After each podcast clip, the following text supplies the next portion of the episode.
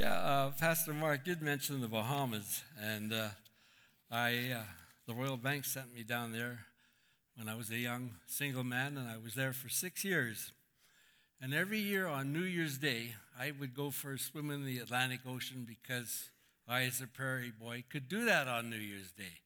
But I want to assure you, Pam, tomorrow if I go out of the house, I'm not going anywhere near the North Saskatchewan River, okay? yes. So, uh, what I'm going to talk about today is enthusiasm and persuasion. That's kind of a, uh, an indefinite title, but you'll see as we go through this, uh, this time together what I'm talking about. Basically, I'm talking about hitting the mark, finding the main event, and uncovering it.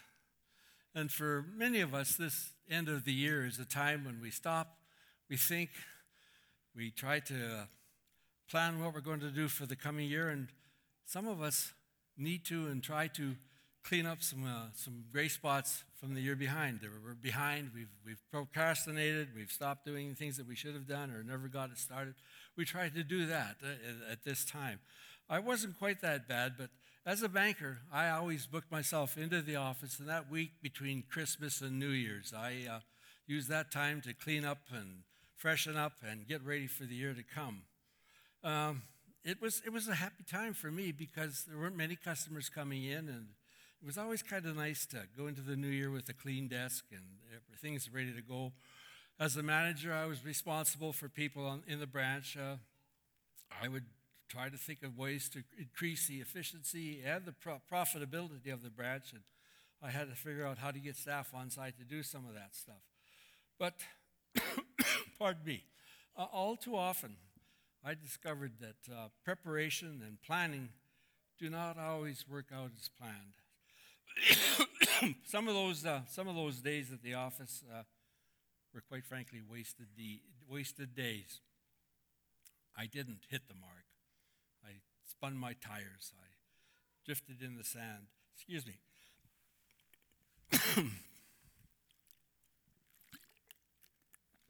I spent the night coughing last night. But anyway, there, there are always a lot of obstacles when you try to clean something up, it seems, when you, particularly when you're coming at it late. And I discovered um, it was a great enlightenment, enlightenment for me to know that. Uh, uh, there's a great tendency in we people to preserve the past. It worked well before, so let's not change too much here, but sometimes you have to do that. When we conduct a wrapping up exercise, we must be careful to discern the distinction between enthusiasm and truth and between group spirit and individual perceptions. We all know how easy it is to go with the flow. When we go with the flow, we're in danger of missing the main point. And I'm, uh, I use the, the text Mark chapter 11 for my, my message today. There's so much good teaching in that thing, and you're probably wondering why I would talk about what is typically a Palm Sunday message Jesus preparing and then riding into Jerusalem. All four Gospels, including Mark's, present this triumphal entry of Jesus into Jerusalem. Jesus knew that he was creating a great event. Jesus knew that he was following the main point. Jesus knew how it was all going to end, but still he went. When Jesus made his triumphal entry into Jerusalem, he did it in a way designed to gain attention. Yes, it was a public celebration. And yes, the crowds cheered and laid palm fronds on the road in front of him. And they were very, very excited that he was coming. They got caught up in the big event of, of his arrival all the cheering and palm waving and all the rest of it. We all know how it started all this cheering and waving and huzzas. And at that time, only Jesus knew what we all know now. We know how that trip to Jerusalem ended. He used a symbolic animal for his entrance. He rode a donkey. And a donkey in that time was an honorable animal that kings rode in times of peace. In times of war, kings rode on a horse. That day in Jerusalem, Jesus was offering himself as the Messiah. The symbolism that Jesus chose here is that of the King of Peace or the Prince of Peace. He wanted to be enthroned on the people's hearts, not on a donkey, not on a conquering hero. That is why the, uh, the crowds were cheering so loud. They thought he was the Messiah that was going to deliver them from the uh, tyranny of the Roman Empire.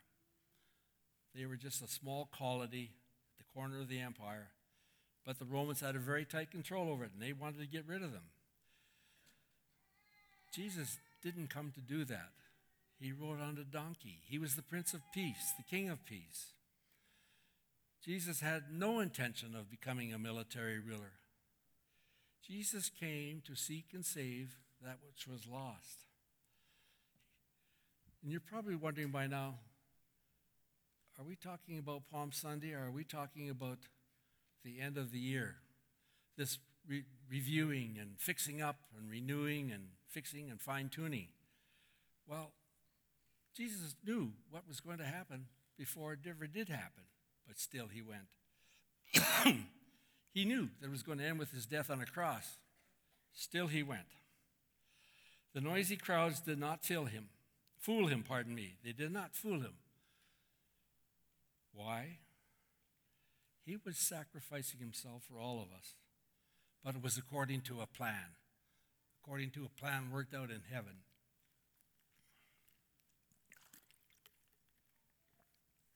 On that day, on that eventful day, that's recorded in all the four Gospels, the crowd that cheered him so loudly totally missed the point of that event, that entrance, that God the man riding on a donkey coming to their city. And that's the problem oftentimes. We get caught up in the event, but we miss the main point. And that's what I want to talk to uh, a little bit now about, about how can we miss the point or the main event when we're busy with the big event. And I say we miss the main event or the point when we enjoy the event but ignore the message behind that main event. We often get so busy organizing and reorganizing our lives that we just hit the surface. We don't go deep. We cry out to the Lord, Lord, appeal to my motives. Lord, cater to me. Lord, entertain me instead of, Lord, show me. Lord, teach me. I'm in the process of trying to figure out what's coming or what has to be fixed that's wrong now. And I need you to show me instead of, Lord, make me comfortable. We miss the main event or the point when we make our God too small. That day in Jerusalem, Jesus offered himself as the Messiah. He offered himself as the Savior of the world, the wonderful counselor, the everlasting Father, and the Prince of Peace. But the crowds didn't want any of that. They wanted a political ruler who would serve their selfish desires.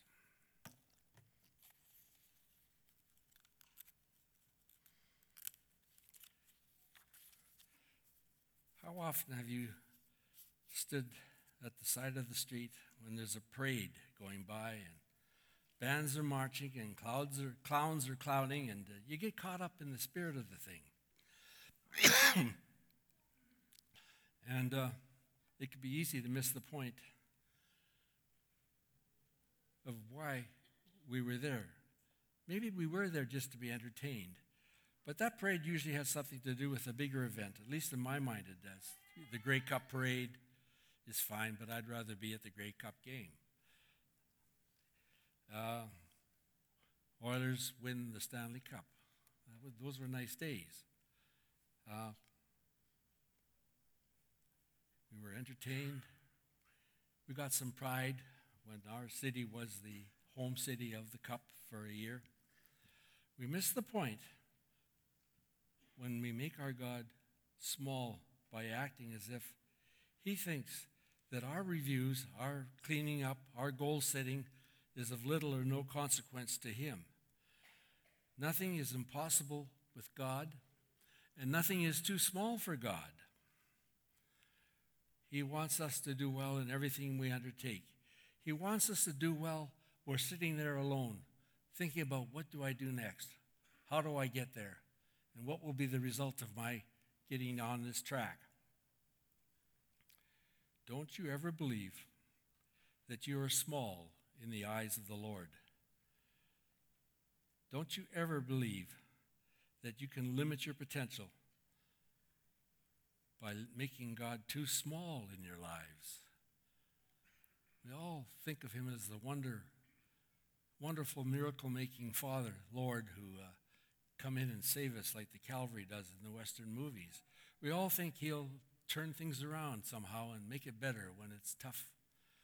And I've often told people if you're away over here and you want to get back, it takes time with God, it takes time with prayer, it takes working your way back, knocking all those bad habits down, knocking them down, knocking them down. And you do that when you walk with God. We miss the point when we make Jesus king for a day and not the Lord of our lives. If you declare with your mouth Jesus is Lord and believe in your heart that God has saved him from the dead, you will be saved. And being saved is being saved forever. We're going to make mistakes. We're going to stumble. We're going to fall. We may even hurt people. But God says, all right, let's start it up again. And it starts by praying. The same thing as this getting back to the center comes with prayer prayer with God, prayer with God. Because Jesus says we miss the main point when we concentrate on distractions and we concentrate on personal desires. We miss the point when we make God or ourselves too small. Is that the disease that you have? I have it sometimes. I don't think uh, uh, all the time like this, but there are times when I figure, why am I bothering God with this? It's just a f- frustration, and it'll be different tomorrow and I'll be better. But He wants us to talk to Him in all circumstances. He wants to be part of our lives every day. Jesus is Lord because He is God. For in Christ all the fullness of the deity lives in bodily form. That's from Colossians chapter 2, verse 9. We miss the point when we make Jesus, we do not make Jesus uh, the Lord for our lives. We miss the point when we say, why change? Everything seems to be working fine now. I, I had a father, an earthly father, who, uh, when I was growing up, liked to challenge me to do better. You scored two goals, try for three next time. Yeah, you did well, but just aim a little higher. That's part of the problem. We miss the point when a horizon, our horizon is so slow, we're just looking at the flat ground. We've got to get that horizon up. Then we can hit the point. And getting that horizon up means turning our heads and our faces and our thoughts toward the Father in heaven and saying, Show me the way, Lord. I need to know what's really important. How do we get there? I don't know. This is such a big thing. How do I get there? How do I do that? What am I missing, Lord? What's going to come out of all of this, Lord? Those are questions that He wants to hear. He wants us to try to find the point in whatever it is we're doing. For many, a year end is a time of reflection and forward planning. This exercise should also include a promise to seek spiritual preparation, to seek renewal, and to find dedication. Dedication is another word for commitment, you know. Jesus leads us by example, and he did in this tri- triumphal entry into, into Jerusalem. He got the crowds on his side for a day. I apologize. I've had this tickle in my throat for a day now. Um, he undertook the, the trip to Jerusalem, even though he knew what awaited him there. I repeat that because it's important. And I just ask the two threads that I'm trying to weave through this message are number one is the main point is our relationship with God. The main point is God wants a relationship with us. And the subsidiary point is you have to ask, you have to stop and think, you have to make some uh, definite decisions, determine what is right, what is good, what is holy, what is God honoring, and what will bring the best result. And those are questions that we don't often ask. We see this idea of a door is open, we walk through it. Well, maybe you should have walked through the next door down the hallway. Maybe there was something better down there for you. You just have to stop and say, What do you want here, Lord? What are you, what are you trying to say here, Lord? Where are we going with this? So, do you want to make a commitment to seek and follow the teachings and the guidance of the one who knows you best and loves you most? Then talk to God. Talk to Him before you start your renewal project or you try to fix up a project that's gone off the tracks. I'm sorry, folks, but talk with Him again and again as you proceed through the project. There are probably signposts there, signposts there that you can tell you if you're on track or not. And maybe the signpost is hearing what God's got to say. And I know I've, uh, I've had experiences where I've started off on something thinking it was the right way to go because it was comfortable for me. And the Lord has said, no, no, you, you, you, you don't get it. You're not, you're not doing it right. You have to think about this or that or the other thing. So talk to him again and again, or talk with him again and again when you proceed through the project. And then you can finish off by talking with God a final time when you think you've got this project nailed down. You can say, Is there anything wrong with what we've done here today? Is there anything that we've missed that needs to be done? He'll show you. Then and only then will you hit the mark and the project is ready to launch into action. Remember this talking with God means that you're not controlling the whole situation. Talking, talking with God means you stop to listen to what He has to say. So, together as we look forward to 2019, it might be time just to stop and think. First of all, thank Him for what we have accomplished in this year. And some great things have happened here at West Meadows. And I'm excited. And I'm looking forward to what's coming down the road with this congregation and with this people. We have a wonderful bunch of people who know and, know and love the Lord and who are willing to step out and take some bold actions. But we have to have a plan.